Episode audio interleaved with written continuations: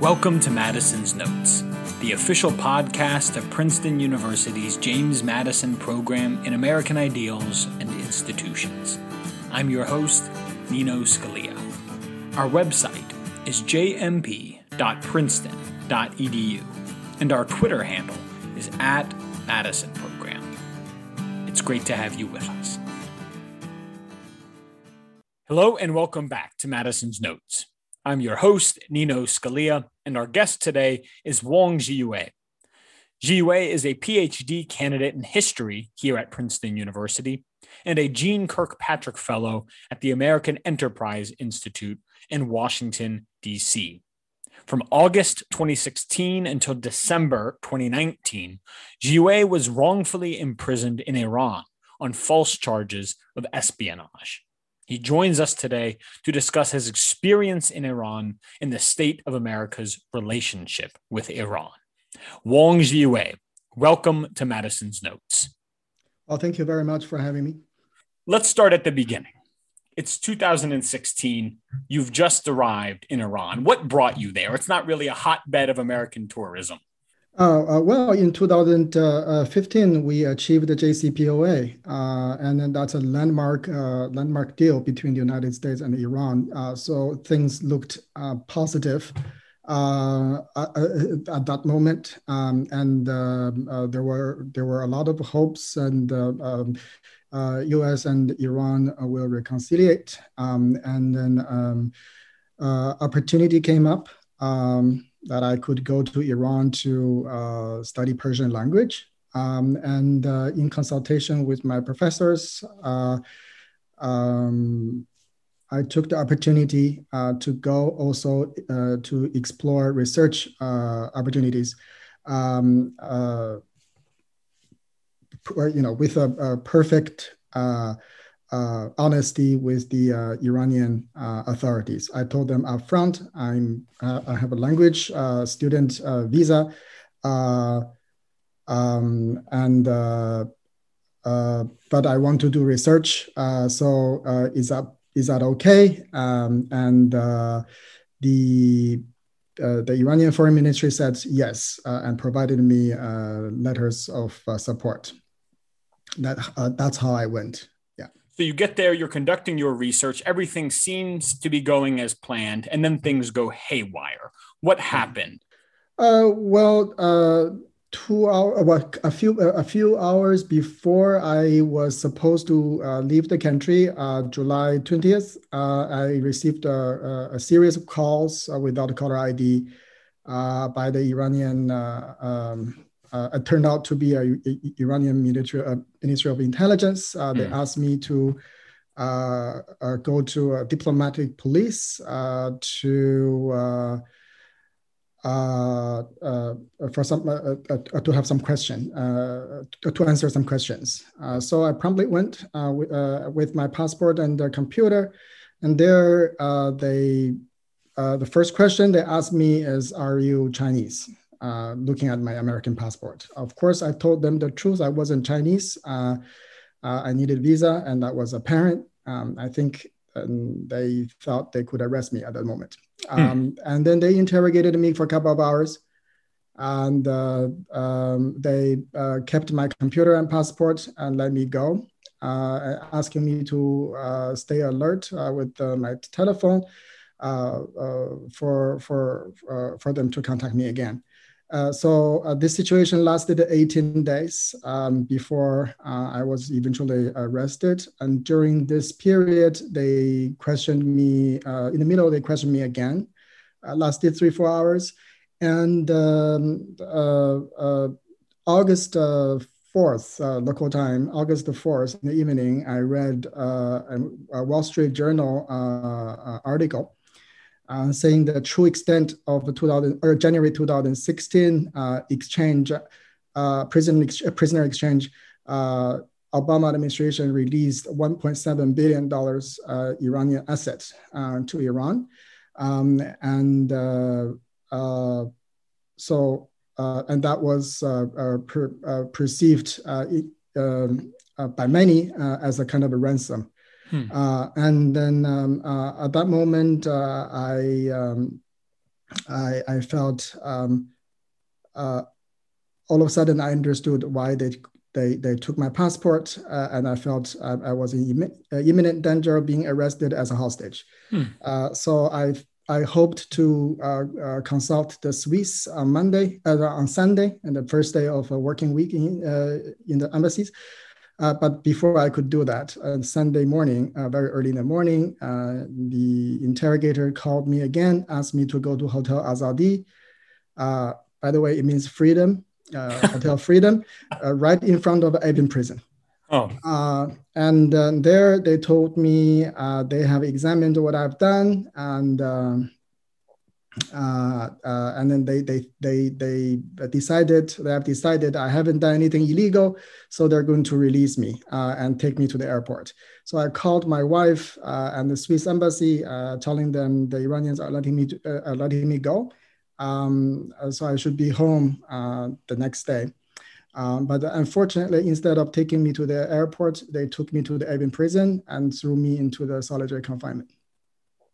And that's the start of uh, my 40, uh, 40, 40 month um, prison ordeal uh, in Iran. Yeah.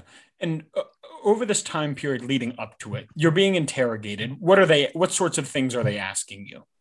Uh, in the first uh, 18 days, they asked me a lot of uh, biographic uh, information, where, uh, where I grew up, uh, when did I, you know, when I went to America, what I studied, where I have been, the topic of my study, um, and what kind of people I have met, you know, these kind of things. Um, uh, and then it would only transpire um, uh, uh on the 18th day when they took me to uh, a video uh, video shoot where the, when they said we are going to we don't think you have done anything wrong, but um, our chief had to decide. Uh, old man claiming to be their chief uh, told me they would uh, analyze the video tape uh, me answering questions and uh, analyze my answers. Uh, if they believe I was telling the truth, they'll let me go.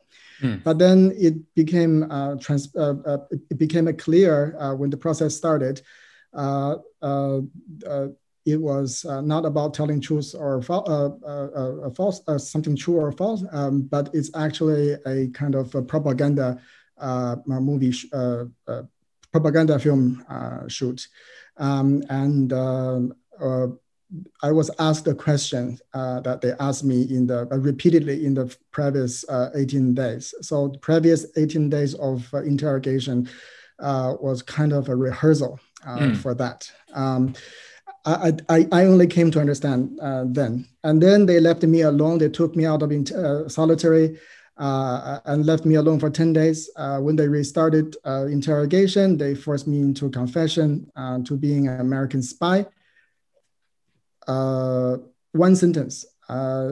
Uh, you are, I, I am an American spy. Uh, They told me clearly, um, we want a deal with America for prisoner, uh, for our prisoners to come back and uh, for America to release uh, Iranian uh, assets. Um, and then in order to do that, we need a deal. and you have to be a spy. So otherwise, there's no case. There's no case. There's no exchange. you'll rot here uh, if you don't confess, you go back to solitary uh, until you do. It will never, otherwise, uh, you will never be able to see your wife and son again. You will never be able to set your foot on the soil of the United States again. Yeah. Um, and, and so you confess, and I'm putting that in air quotes because, of course, it's not a real confession.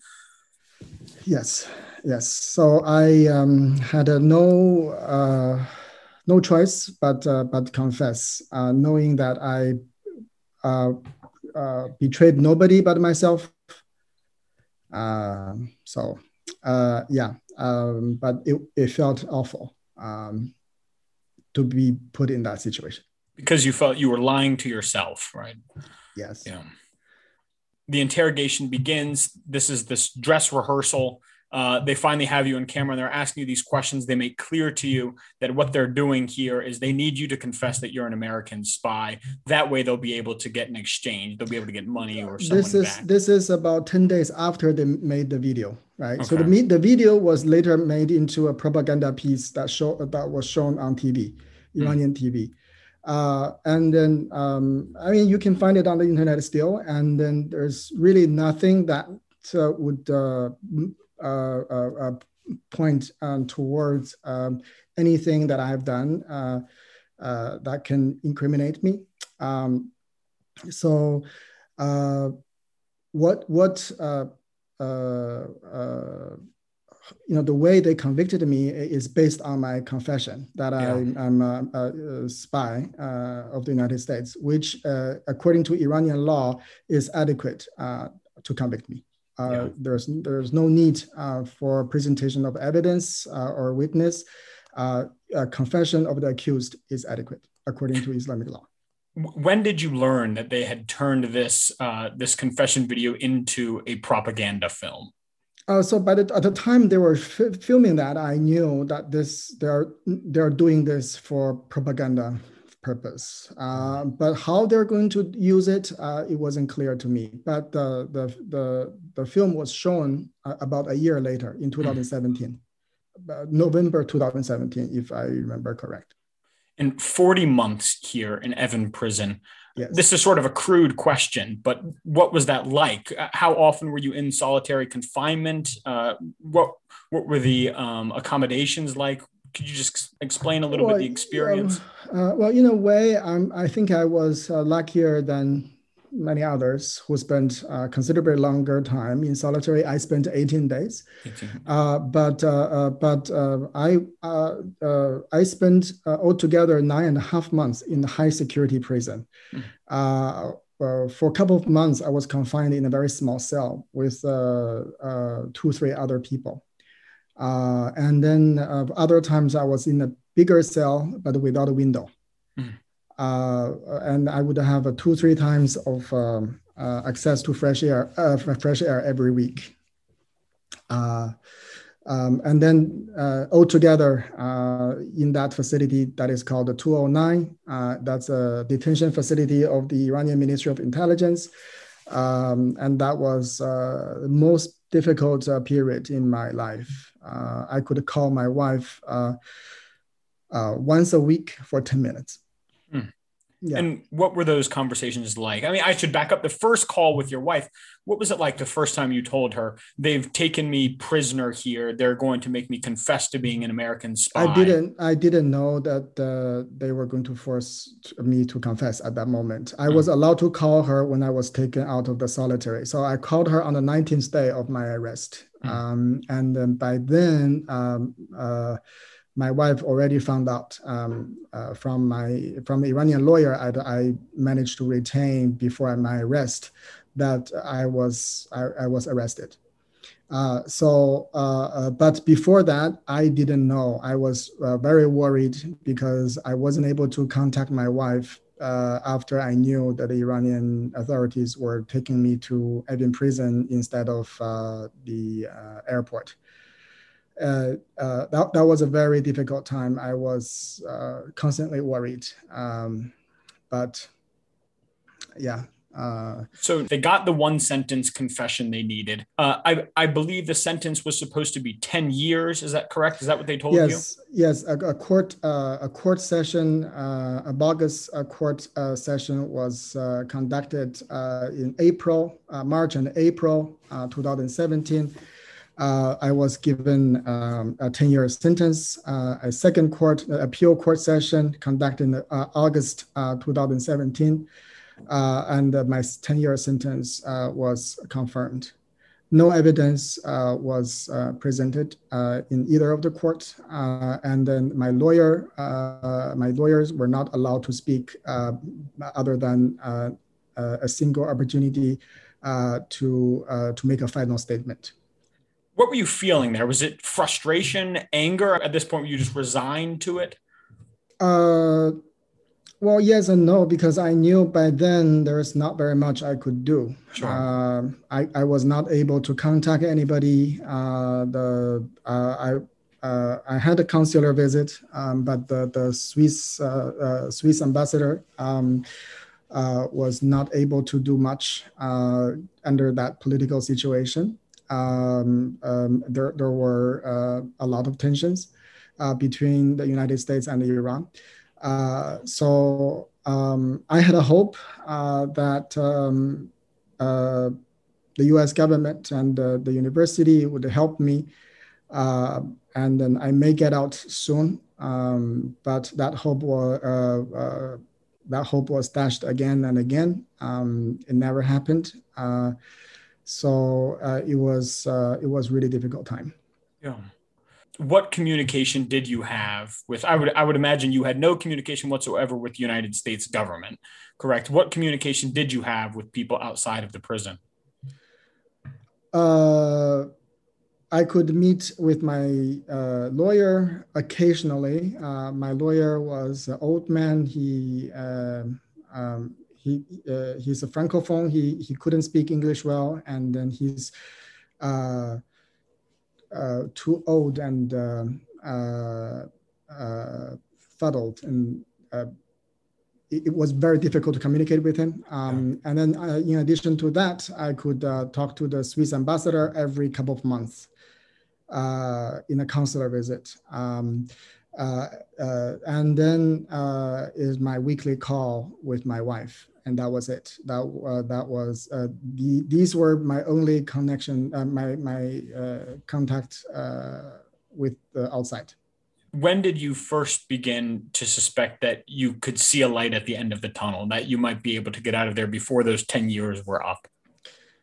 Uh, well, they, well, I there were many landmark events. I thought based on what my wife was told uh, and based on the experience of others uh, that I could be released. Uh, but it just didn't happen. Uh, in retrospect, I think um, the Obama administration's uh, exchange, uh, early 2016 exchange um, with a, a, release of $1.7 billion of Iranian fund yeah. really changed the rule of the game uh, the Iranian authorities really believed that they can extort the United States uh, for big, uh, mm. and then there were uh, they were not willing to let anybody go uh, easily.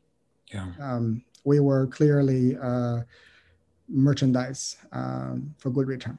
Yeah, and how did it come about that you were able to leave the prison and return to the United States?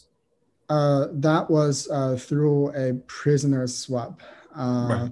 And then uh, there was some uh, indications that the prisoner swap was going to happen. But again, I hoped for this to happen in many landmark um, moments and didn't happen. So I didn't really put a high hope on that.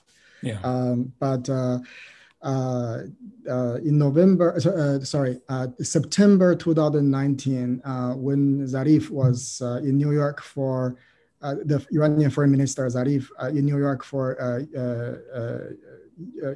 UN General Assembly, he was cornered by Stephen Inskeep of NPR about American prisoners, and he commented uh, if United States release Dr. Soleimani, uh, we will release Mr. Wang. Mm. Um, and uh, and then immediately uh, Iran started uh, intense uh, media coverage of uh, Dr. Soleimani's pl- plight in the United States. and that had never happened before.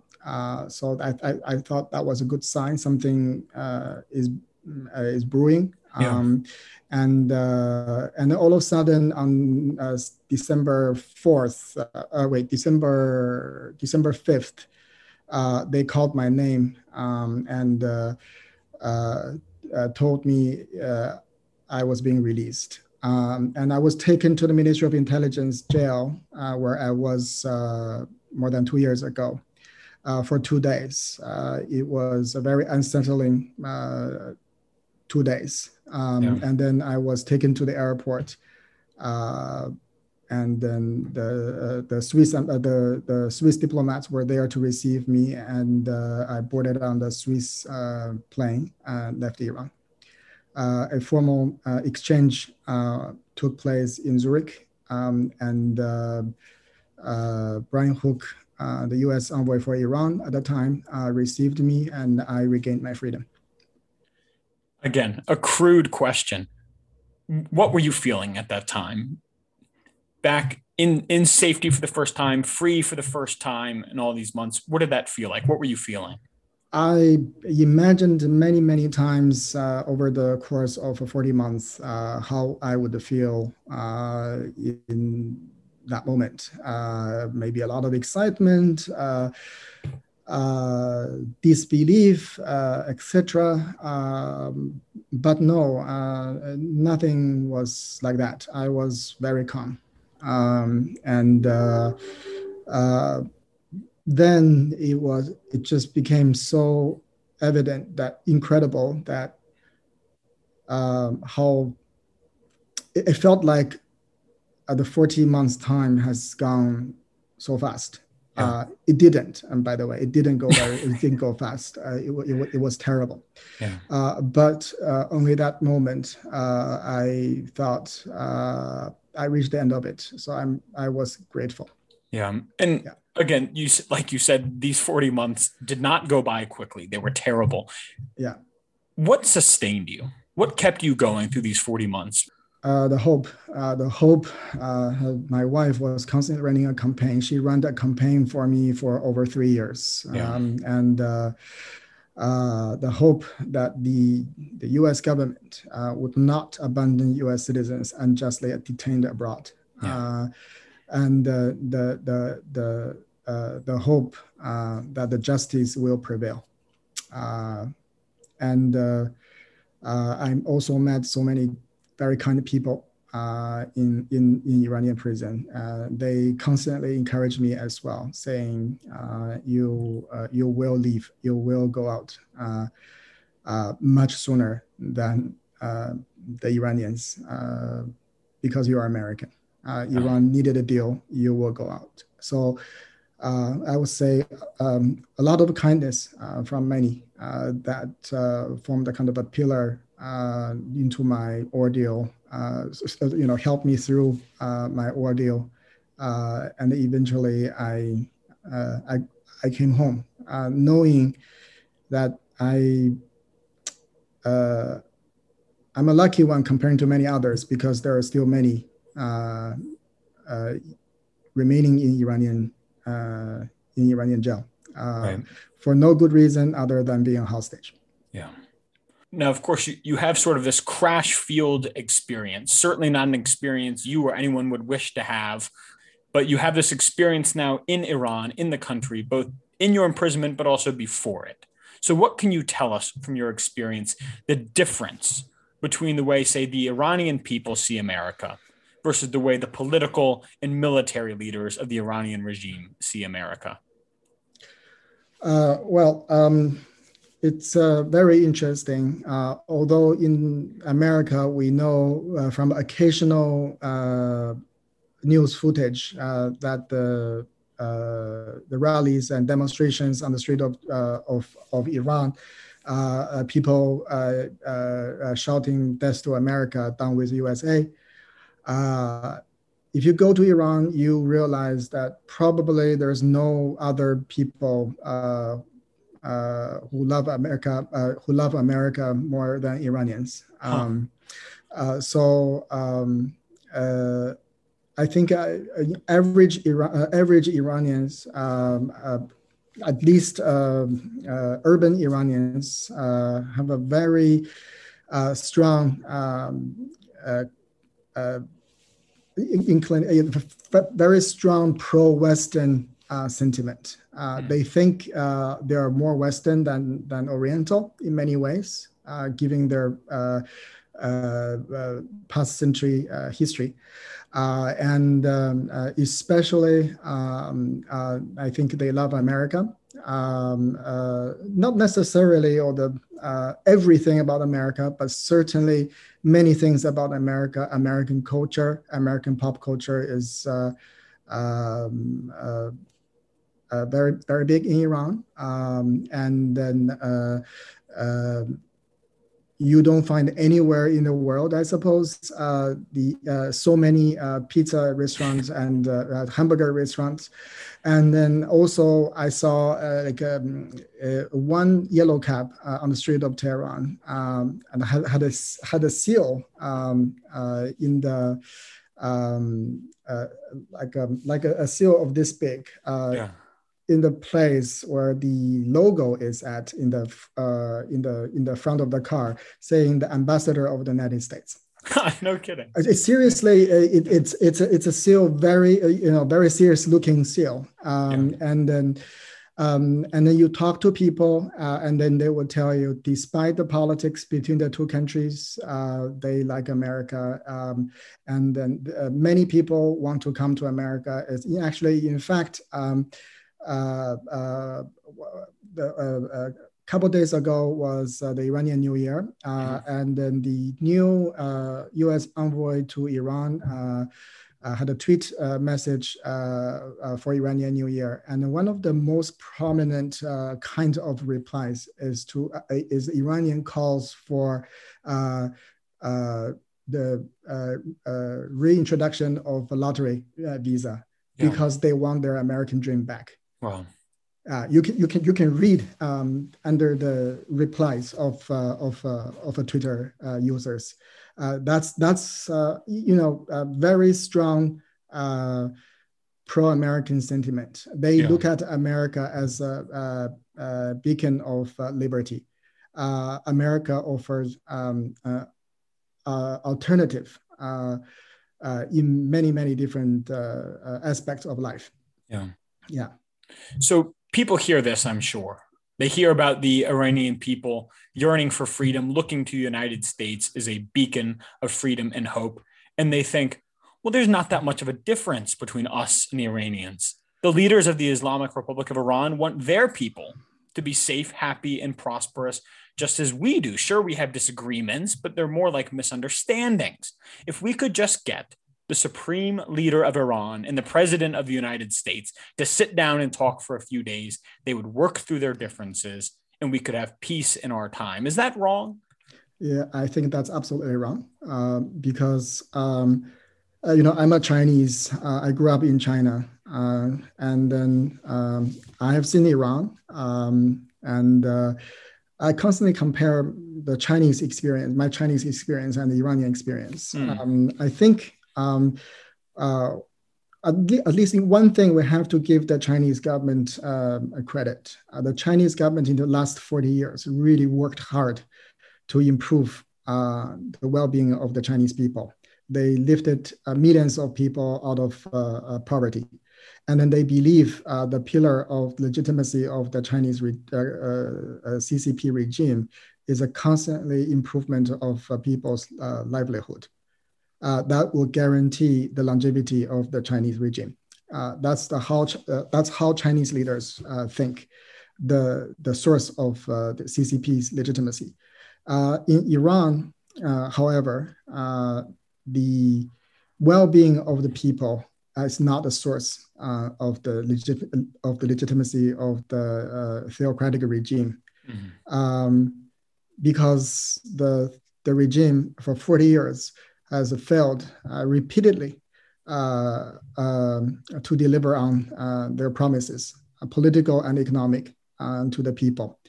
Um, one thing they have done is the I think the absolute poverty uh, in Iran have uh, probably has uh, reduced, um, but with a country with such immense potential, um, I think um, uh, the, the, the, the uh, they really abused uh, the people um, and the uh, uh, and potential of the country.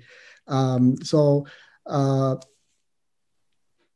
the what I mean to say is the Islamic Republic does not really care about the livelihood of their people, the well-being of their people.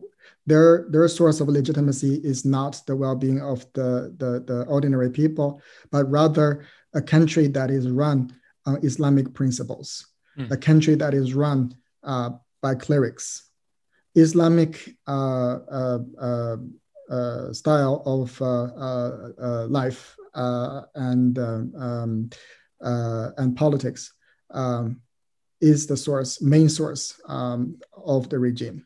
Um, and uh, also, there's a very bloated uh, sense of Iranian sovereignty uh, and the Iranian nationalism.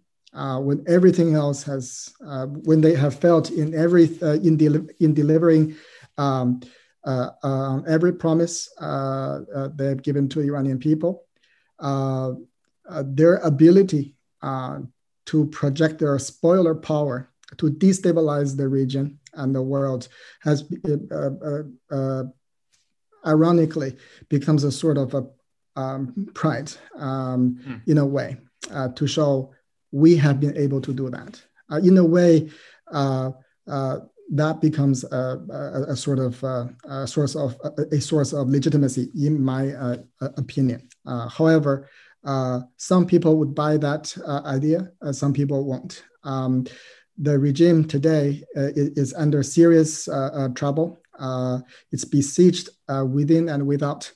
Um, and uh, the idea um, that uh, America, uh, American president uh, should visit Iran and sit down with the Iranian supreme leader or Iranian president to talk things out is a very naive one. It's a wishful thinking because um, before I went to Iran, um, I, ca- I, came across with this book written by some former uh, uh, uh, analyst, a senior analyst working in the government, uh, pre- precisely mentioned uh, that American president should visit Iran, and I bought that argument. And then in my interrogation, uh, when the interrogator asked me about the um, my understanding of Iran-U.S. relations, I thought I told him that there's no need uh, for U.S. and Iran to be so hostile to each other.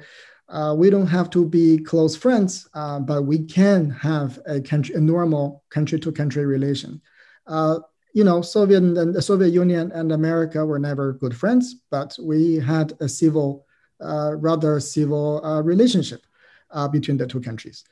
Um, and uh, um, and I thought I told him um, uh, President Obama should visit Iran and uh, he said no uh, we would never want american president to visit our country uh, and most significantly my comment in this regard was used as evidence against me mm. in court to convict me for infiltration because they said obama's jcpoa and engagement uh, with Iran uh, is uh, iron fist and their velvet glove. Yeah. they wanted Obama wanted to cause regime change in Iran, and therefore they gave us the deal. And they also cited President Obama's comment that we can improve our relationship with Iran um, by sending some exchange students. Yeah. So therefore, you have been sent by Obama uh, as an agent uh, to topple our regime. And the fact that you think Obama should visit uh, Iran indicates that you support that, that line of thinking. Yeah. Therefore, you're an infiltrator and a spy. therefore, you deserve 10 years of sentence. Hmm. So this is the logic. Yeah. You have firsthand experience with this regime do you think your experience has helped change minds? Has it helped people better understand the Islamic Republic of Iran, the human rights abuses, the lack of freedom, funding terrorism, what have you? Or has it only confirmed the opinions of what Iran hardliners in America already believed, with Iran sympathizers just turning a blind eye? Uh, well, the biggest lesson that I've learned uh, uh, there, okay, let me backstab a little. So when I went there, I really believed these uh, progressive uh, liberal arguments yeah. that uh, our policies, um, wrong-headed policies, in, were imp- you know imperial, condescending, colonial. Uh, uh, uh, attitudes towards the Muslim world is responsible for everything went wrong in that country. Yeah. With regard to Iran, we always start from 1953, the coup of Mossadegh. Um, and then that explains away everything uh, terrible happened ever since to this moment uh, in, in, in Iran. And then I really believed that the, the JCPOA was a major step uh, uh, righting the wrongs we've done uh, to Iran. Mm-hmm. And then Obama was, President Obama was correct that we should expect uh, Iranians to uh, uh, change, change behavior. And then this is what I have been taught. and it is still being taught yeah, right. on, on university campuses. Our professors teach students um, about this right? Um, and uh, and then um, uh, uh, and I went there. I realized um, through, especially uh, you know, from what I saw on the street, uh, my interactions with uh, ordinary Iranians outside of prison, and my interactions with the Iranian authorities, intelligence authorities, and judicial authorities and prison authorities, and then the former uh, and my prison uh, fellow prisoners, uh, many of uh, uh, many of whom were uh, former officials. Mm. So I learned that this is really wishful thinking because the Iranian regime has a fundamental interest to oppose the United States. Yeah. They thrive and they survive and thrive on the hostility. Um, against the United States. Um, and uh, because that justify uh, that justifies um, uh, their malign behavior in the region, um, because uh, they say we support uh, all these groups uh, who, are, who are determining their own fate against Western imperialists, especially the United States. Mm-hmm. They they claim that they stand for the voice of oppressed, for example, uh, the Hezbollah or Hamas or uh, the Palestinians, yeah. um, right? And so uh, they use anti-American rhetoric uh, to expand their power uh, outside. And the inside, they use anti-American rhetoric to oppress, uh, saying um, whoever they don't like is accused as Western spy, American spy. And that uh, can seal your uh, your uh, you know your your life. You know, yeah. um, it's it's it's an easy it's an easy uh, easy way to frame a person and to persecute a person. Yeah, and then they do that. Mm-hmm. Um, so um, and then the the the, the uh, so they have a fundamental interest against us um, and then the idea that we right or wrong and they will come around is uh, very naive and wishful thinking and has uh, in fact the interesting thing in my mind is this. Uh, this they have said this uh, in the open uh, including the uh, supreme leader himself and his officials have said this on record in english and persian. Um, and yet um, our Uh, pro Iran analysts and uh, uh, uh pro engagement um, uh, uh, people still refuse to acknowledge that. it's it's the most mind-boggling because because there, when I was in Iran, I saw so many people, a very overwhelming overwhelming majority of the people I came into contact with were disgruntled, uh, were unhappy about the situation, and they were anti-regime. But when I came here, uh, came back to the United States, I found so many people are sympathetic to the Iranian regime. And why uh, is that? Are they ignorant? Are they naive? What's going on? Well, I think a big part is that they don't live in Iran. Uh, they don't understand what's going on in that country. They have no idea uh, about uh, what it feels like to live in that country. Um, uh, women uh, uh, have to wear a headscarf, and then they have to wear a long, like a coat, even yeah. in the summer, right? right. Um, and then, um, you know, and then homosexuals um, um, face the danger of persecution and in some cases execution, yeah. right? Uh, religious minorities are constantly persecuted. They do not understand. Many Americans enjoying American liberty uh, cannot understand what it meant to live uh, under a system like the one the Iranians have to deal with. Yeah. And for them, it is uh, obviously uh, the U.S. is wrong to sanction uh, the Iranian authorities, the, the Iranian state, because the people are taking hit. hit. But the, the officials, the elites, are uh, circumventing the sanction and, uh, and being uh, benefited. so um, whoever says that um, is cherry picking the facts. Hmm. Um, the the truth is, uh, people are being hurt uh, through U.S. sanctions, but uh, I think uh, many people, uh, many people that I have met, also understood why the U.S. sanctions are in the uh, are, are there in the first place, and they blame the Iranian regime. The Iranians blame Iranian regime for doing things to bring upon the Iranian nation, the Iranian people, and the US sanctions. Because a big question, I mean, they also understand, uh, but we don't in many ways. So, what are the options um, uh, for the West, uh, for the West or the United States if we don't sanction the Iranian regime? Yeah. Um, we don't want wars. Um, you know, uh, for those uh, uh, opponents of sanctions, other than a very vague word, diplomacy, let's do diplomacy with them they have never been able to offer something concrete uh, to replace uh, sanctions. Yeah.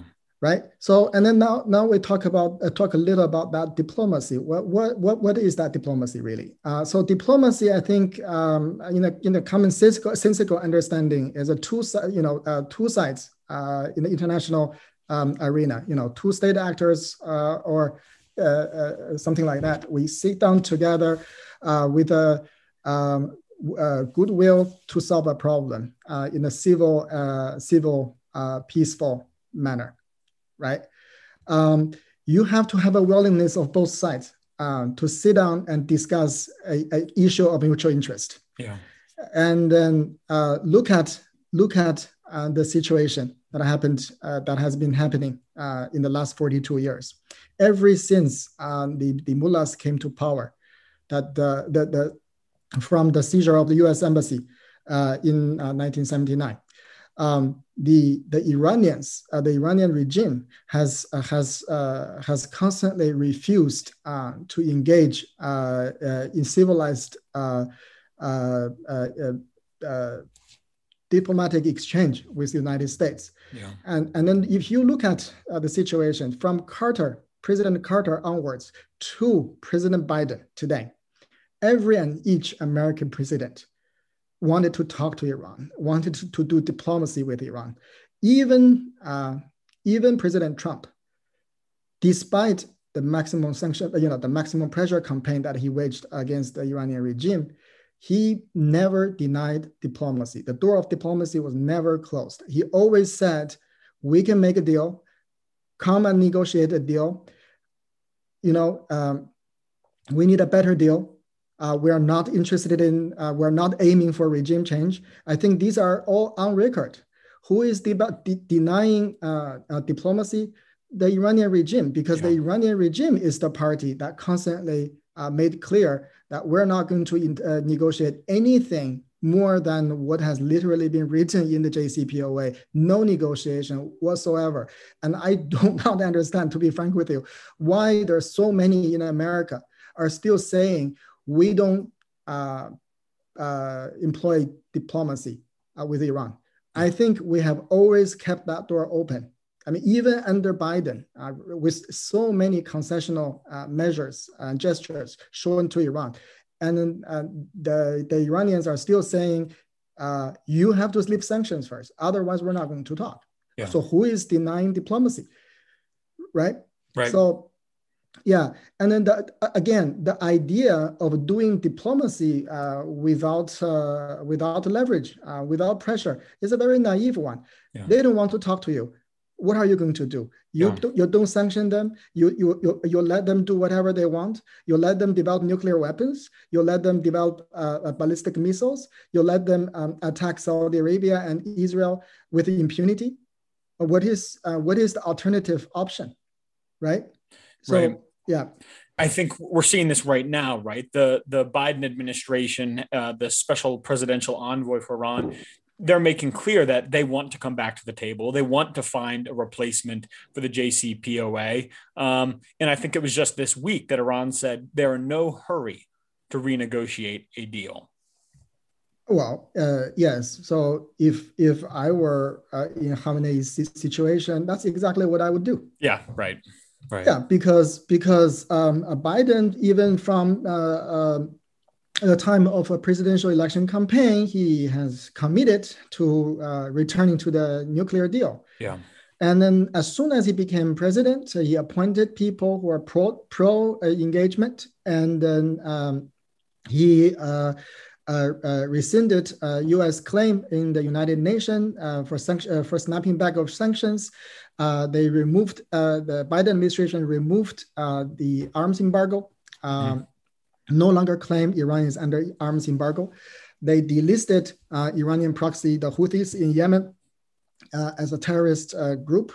And uh, they signaled they are not going to oppose Iranian request of IMF uh, emergency loan. Yeah. Uh, and and etc. you know, etc they uh, and even in the Nowruz uh, Iranian New Year uh, greetings uh, done by this um, uh, new U.S. Uh, Special Envoy for Iran, he said, "We can negotiate. We want to negotiate with Iran in any any manner that Iranian government feels comfortable." Yeah. This much concessional gestures are already shown to Iran.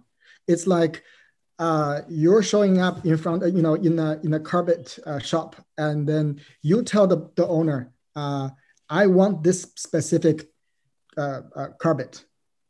So you're you're in, in, many ways you tell them, without getting this carpet, I'm not going to leave. Yeah. So now give me the carpet in a cheaper price. So what do you think the owner is going to do? Yeah. Right. So is he's going to ask for a higher price? And he's going to play the stalling tactic with you yeah. you can walk away if you if you don't want to pay the price i'm asking yeah so and the biden administration is basically saying we're not going away yeah yeah so basically this is we should expect this uh, to happen let's talk about what a better approach might be. So, no doubt, in formulating his approach towards Iran, President Biden will consider the successes and failures of his predecessors. Uh, if you ask most on the American political right, they'll tell you that Barack Obama was too weak. He attempted to appease Iran and walked away with a lackluster, if not um, downright harmful, Iran deal. Ask those on the left about Donald Trump, and they'll say he was too harsh, imposing excessive sanctions and shutting the door to diplomacy uh, as we've already seen, you have a more nuanced understanding of the Obama and Trump respective approaches to Iran and how they might guide President Biden. So, could you walk us through this? What we should learn from these two approaches? Yes. So, um, uh, uh, I, I, think it is a, a very uh, common distinction that people make these days between the uh, Obama slash Biden approach to uh, to the Iran conundrum and the Trump approach. Yeah. But if you look at it closely, uh, it's not difficult to understand that Obama and Trump actually had this very uh, similar uh, objective on Iran. That is, the Iranian malice uh, has to be contained, hmm. right? So, um, and in 2012, Obama uh, promised that we are going, we're only going to accept a deal with Iran uh, that ends Iranian nuclear capacity by 2015, uh, that promise has reduced uh, to uh, the JCPOA uh, uh, with an expiration date on it, 10 to 15 years uh, of sunset clause. Um, we can say Obama was under electoral pressure that he needed a deal before his term runs out. Uh, and then uh, the effectiveness of his chief negotiator, uh, uh it, uh, Mr. John Kerry, I, I, think it's it's a sub- subject to debate, right? Uh, um, um, but but I think he gave he gave Iran a deal in, to, in July 2015, a, a, limited, you know, a deal that it, that that was uh, much lower uh, in its uh, uh, scope of restriction. Um, the deal can only be, you know, this can only be justified um, when you think uh, that, you know, actually Obama administration made this clear in multiple occasions, and he's uh, the idea is by giving a deal to Iran, uh, by integrating them into global community, uh, we will encourage Iran. The Iranian regime would actually understand uh, uh, it's to their benefit uh, mm-hmm. to become a responsible actor in the international community, and that would pave a way for further negotiations. that would eventually restrict not only Iranian nuclear capacity, but also uh, other aspects of uh, Iranian uh, malign behavior. we, let's say, if we if, we give it, uh, you know, this this vision uh, uh, of Obama a benefit of doubt. Um, this is the, you know this was mid 2015. I think by early 2016, it has become already apparent um, that the Obama, the, the Iranian regime not only resisted, consciously resisted changing its behavior uh, towards the direction that Obama envisioned, they actually uh, behaved worse, right? Yeah. They immediately tested um, missiles, uh, uh, uh um, uh, ballistic missiles three times, and then uh, they arrested American sailors, uh, mm-hmm. lured them into Iranian water. Uh, you know how, how exactly you know whether the Iranian sail- uh, the American sailors went into Iranian water or not, maybe a subject of debate. But I think what was true is that it, it was not necessary really to arrest them and and publicly humiliate them uh, in in TV. Um, pointing um, behind their uh, their heads uh, while they were kneeling down with their hands uh, behind their heads. Yeah. Um, so it's it's very uh, conspicuous uh, effort uh, to show the Iranian defiance. We're not going to change our behavior, right? Um, and then, uh, so in that regard, I think uh, the Obama administration's uh, negotiations started with a strong footing. Uh, but ended uh, in a weak uh, position um, for various understandable restraints sure. at the time. And I think when Trump came to power in 2017, uh, it was clear enough uh, that the deal uh, wasn't sustainable because Obama actually never tried to run the deal through Senate to gain yeah. bipartisan approval, which was actually like a tick, ticking bomb for the deal. Um, and then uh, plus the Iranians were not helping themselves in making the deal more sustainable. Um, and uh, and then uh, Trump uh, administration, uh, and it is important. We, we need to uh, keep in mind called on Iran to nego- to come to negotiation multiple times. you know this better, of course. you're working in the administration until 2018, mid 2018, when he said uh, we'll quit the deal. Right. Right. So there was almost like a, a year, uh, I think over a year time that he called Iran to negotiate, where yeah. Iran refused. Uh, and then he reintroduced uh, sanctions um, and the so-called the what he, he calls the maximum pressure sanction, uh, sanction uh, maximum pressure campaign against Iran. Right. Uh, and that um, uh, the sanctions were introduced in phases, uh, and uh, eventually uh, when Trump came out of office, uh, it was uh, the mac- really uh, maximum pressure were uh, uh, barely put in place over a year. Yeah. Um, so if we consider the Obama pressure against Iran in 2000, started from 2010, you know, 2009, uh, when Iran had the Green Movement, uh, three millions, uh, three million, three millions of Iranians came onto the street uh, to protest Ahmadinejad's rigged e- election. Obama uh, uh, turned a blind eye to it, practically, right? And that that connivance and eagerness to engage um, the Iranian regime um, by not embarrassing them certainly didn't work out yeah. until in 2010, he said, okay, we'll impose sanctions. And even with that sanctions, uh, that's a UN multilateral sanctions, um, the Iranians still uh, the regime still used the stalling tactic, uh, tactic mm-hmm. until 2013, when even more crushing sanctions against the Iranian central bank that effectively choked Iranian international finance, um, that forced Iran to seriously negotiate. Uh, and in 2015, he achieved a deal. So it's like uh, five years. Yeah. Uh, and then now, uh, with Trump's maximum pressure campaign, you can say between uh, one to two and a half years. Uh, in, you know, um, and I think it's uh, uh, uh, unfair and inaccurate to say the maximum pressure campaign has uh, failed objectively. Yeah. Um, you know, a more accurate way to describe it, it has not been allowed to pan out and achieve its desired result. Sure. Because because um, Obama used the same maximum pressure against Iran, and if that forced Iran to come to negotiation table and negotiate uh, uh, for a deal, uh, and then the uh, you know well, Khamenei called it uh, heroic uh, flexibility, um, and I think the tactic should should work again when we back it with a credible deterrence.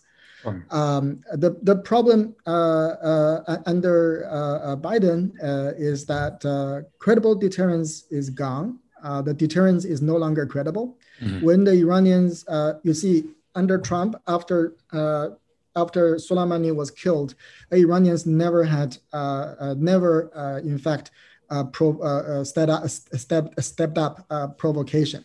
but as soon as Biden came to power, the Iranians took major steps uh, to violate the JCPOA um, and then um, attack, uh, started attacking U.S. Uh, inst- uh, install, uh, establishments in the region. And then uh, the airstrike authorized by Biden is supposed to be a, a serious deterrent. And I think it is a serious um, deterrent.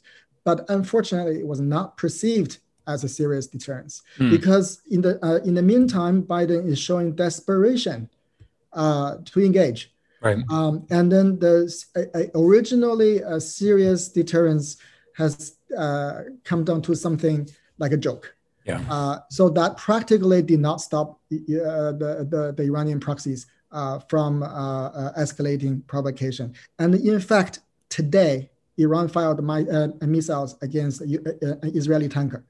Right. Uh, with with this type of uh, appeasement, uh, the region is on the on the way uh, to uh, to a serious uh, to seriously heightened risk of conflict.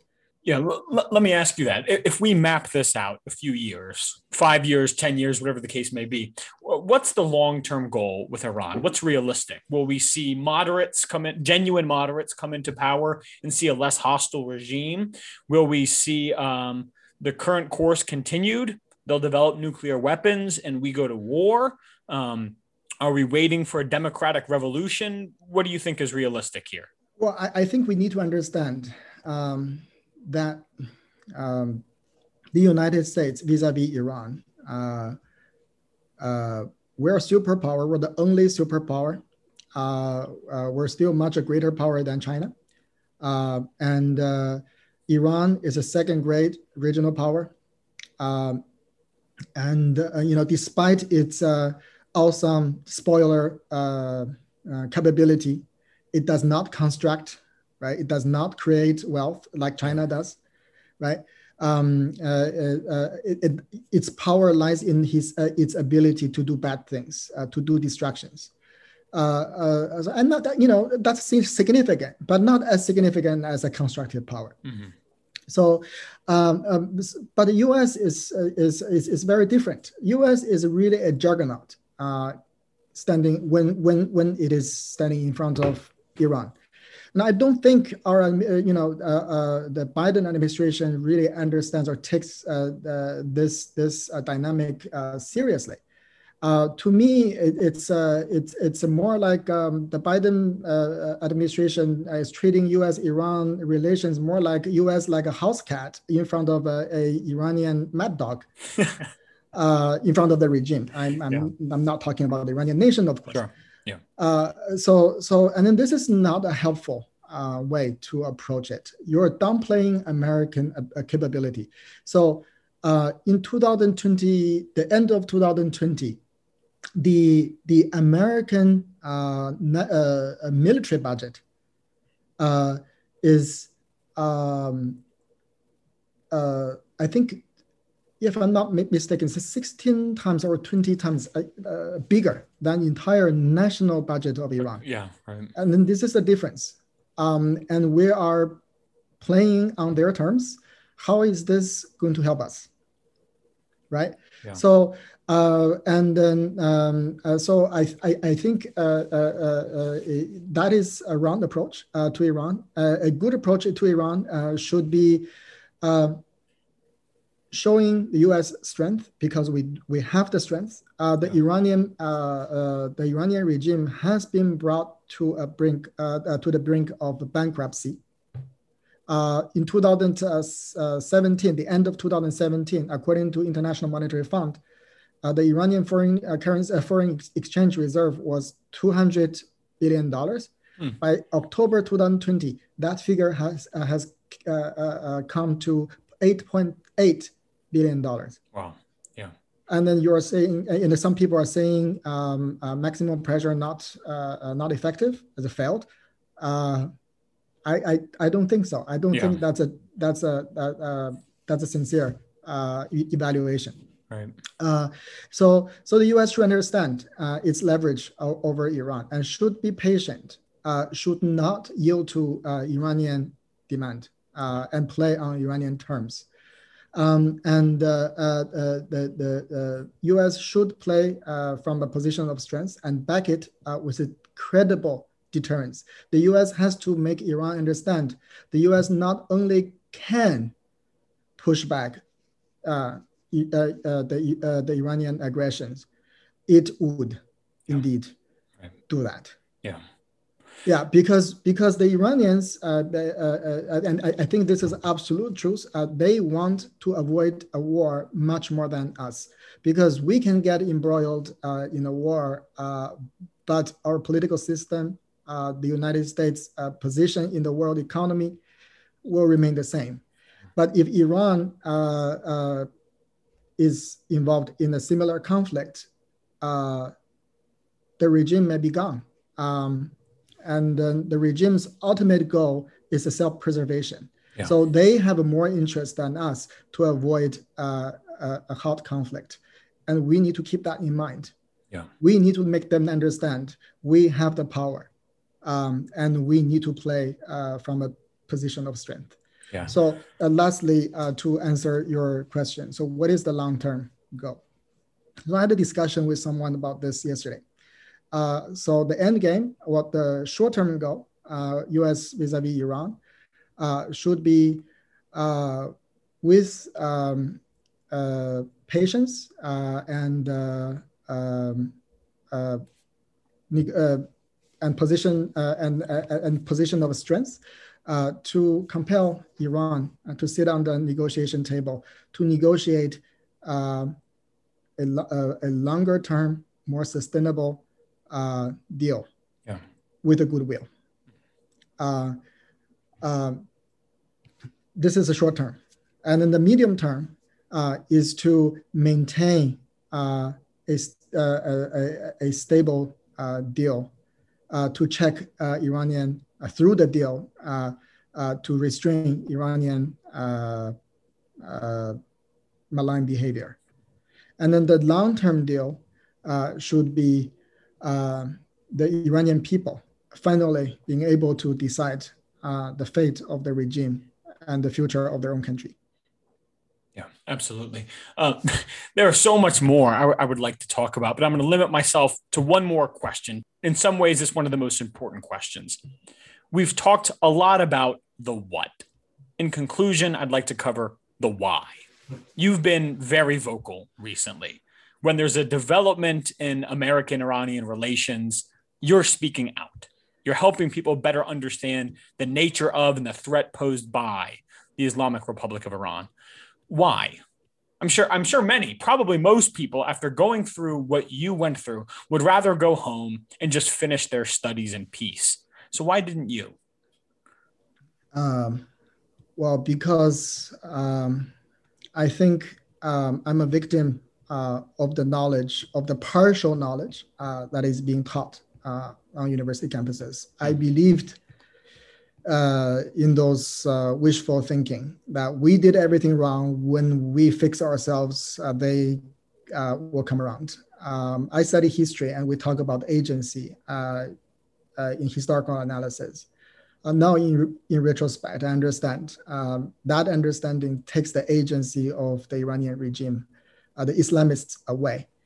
Um, and overemphasize on the agency of uh, so-called imperialists. Yeah. I'm not saying the U.S. has been right or the West has been always right uh, in uh, doing what they have done uh, uh, uh, to, to, to the region, to the Islamic world.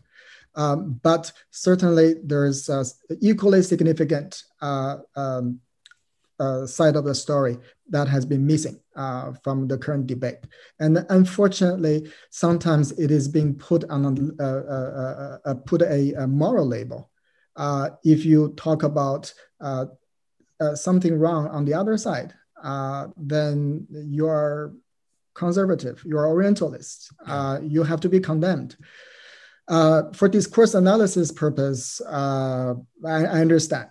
Um, but um, when it comes to real policy, when it comes to the life of people, individual, each individuals, when it comes down to uh, suffering, uh, like what happened to me, I think uh, that wasn't helpful. Uh, and then I, I need to be vocal uh, to, to tell people to the extent I can that you need a, you know, we as a, uh, as a nation, uh, uh, the, U- the US as a, as a superpower, we need to understand really how to deal with the Iranian regime and how they think um, and, and, and, and, and then the, the uh, ivory tower knowledge just didn't, uh, you know, uh, does not seem uh, uh, adequate um, uh, Uh, to real uh, to real life um, uh, work that can guide foreign policy. so this is this is one aspect, and also that I want to say that some people, some scholars who advised me to go to Iran in 2015 16. Uh, uh, if they had no, not known that um, how Iran would behave afterwards under JCPOA, after my arrest, after this many years, they should have known.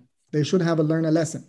Yeah. But for whatever reasons, uh, is uh, you know, be it political uh, or career or professional considerations, they still promote the same line of uh, uh, policy, um, and I found it puzzling. Um, and I think that is uh, ethically and morally wrong.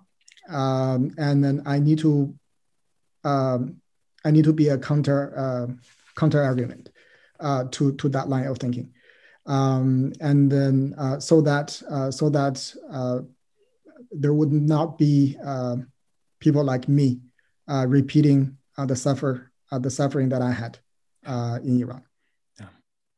Well, thank you so much for everything you have been doing. You have really helped me deepen my understanding of the Iranian regime and the way America might think about these challenges. Uh, your personal example of courage is a tremendous lesson for us all. Uh, so, thank you so much for joining us today on Madison's Notes. Well, thank you very much. There you have it, Madisonians. Wang Xiyue on his wrongful imprisonment in Iran, US Iranian relations, and personal courage. I put a few links in the show notes to excellent recent articles of his, and I suggest you follow Xiyue on Twitter at Xiyue Wang 9. That's X I Y U E W A N G and the number 9. And while you're at it, be sure to follow us on Twitter at Madison Program and leave us a five star review on iTunes. That's all we have time for today. I hope to have you back with us next time, here on Madison's Notes.